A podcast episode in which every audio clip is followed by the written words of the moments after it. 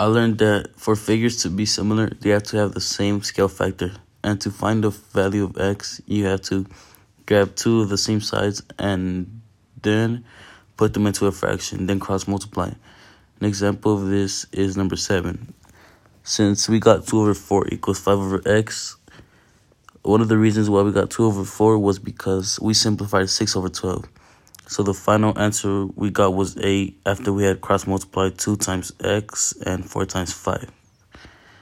I also learned that the order matters for once you are cross multiplying because then it could give you a wrong answer.